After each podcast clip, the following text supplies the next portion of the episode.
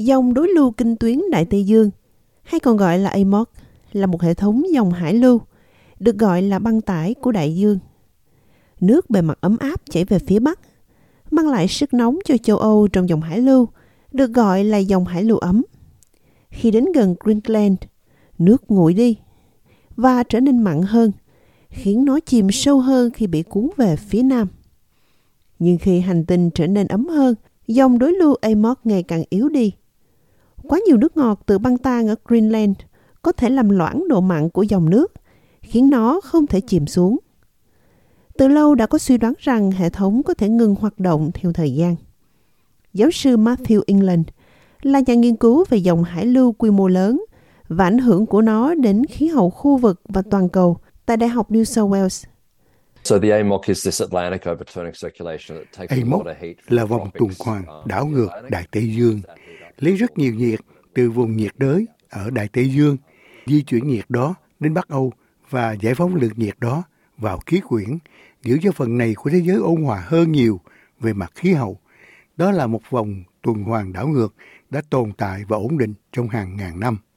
Vì vậy, nếu nó chậm lại hoặc sụp đổ, sẽ là một sự gián đoạn lớn đối với hệ thống khí hậu của chúng ta.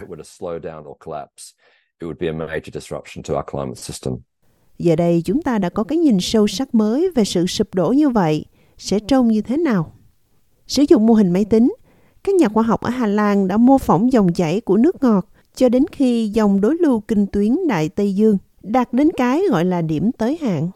Raya van Westen, nhà nghiên cứu tại Đại học Utrecht, đồng thực hiện nghiên cứu.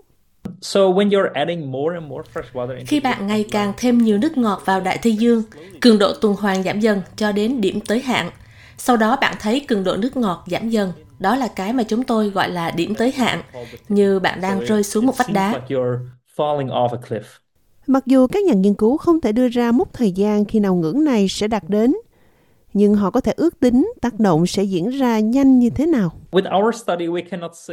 Với nghiên cứu của chúng tôi, không thể nói khi nào điều này sẽ xảy ra. Nhưng có lẽ nếu chúng ta vượt qua điểm bùng phát này trong tương lai, những thay đổi này sẽ xảy ra trong vòng 100 năm nữa.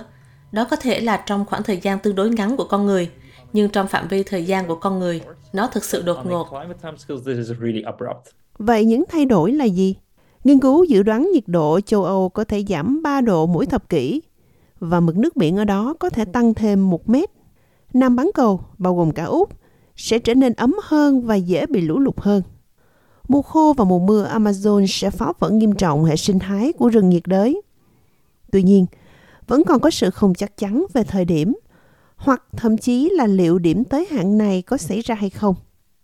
Josh Willis, một nhà khoa học khí hậu tại NASA cho biết trong mô phỏng, một lượng nước ngọt đáng kể đã được thêm vào – nhiều hơn lượng nước hiện đang chảy vào đại dương do băng tan. Chúng ta cần phải chuẩn bị cho những điều như thế này có thể xảy ra, nhưng có vẻ như nó sẽ không xảy ra trong một hay hai thập niên tới, khi chúng ta chứng kiến sự chấm dứt hoàn toàn và sắp xếp lại toàn bộ khí hậu ở bán cầu Bắc. Hiện tại, điều đó có vẻ khó xảy ra, nhưng chúng tôi đang theo dõi điều này rất cẩn thận đó là điều chúng tôi phải để mắt tới. Vấn đề này là trọng tâm chính của cuộc họp khoa học đại dương tại thành phố New Orleans của Hoa Kỳ trong tuần này.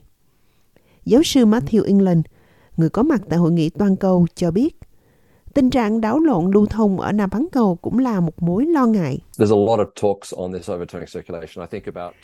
Có rất nhiều cuộc thảo luận về sự đảo lộn này.